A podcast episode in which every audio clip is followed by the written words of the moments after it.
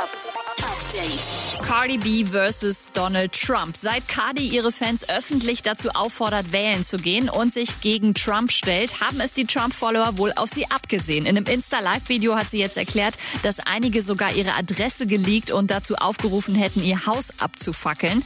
Einschüchtern lässt sie sich davon allerdings nicht, sagt sie. Die Robin Schulz-Fans haben gestern zu 93 Prozent dafür gestimmt, dass Robin bald ein Kochbuch rausbringt. Wir haben sogar schon den ersten Abnehmer gefunden, Capital Bra. Alle posten doch immer, was sie so essen. Wir essen Knacker. Mit Hähnchen. Du weißt Bescheid. Und ein Stück Käse safe. Casper bringt seine Alben Anfang Oktober nochmal alle auf Vinyl raus. Einfach, damit sie nicht für scheiß viel Kohle im Netz versteigert werden. Wer eine haben will, sollte diese Woche noch bestellen.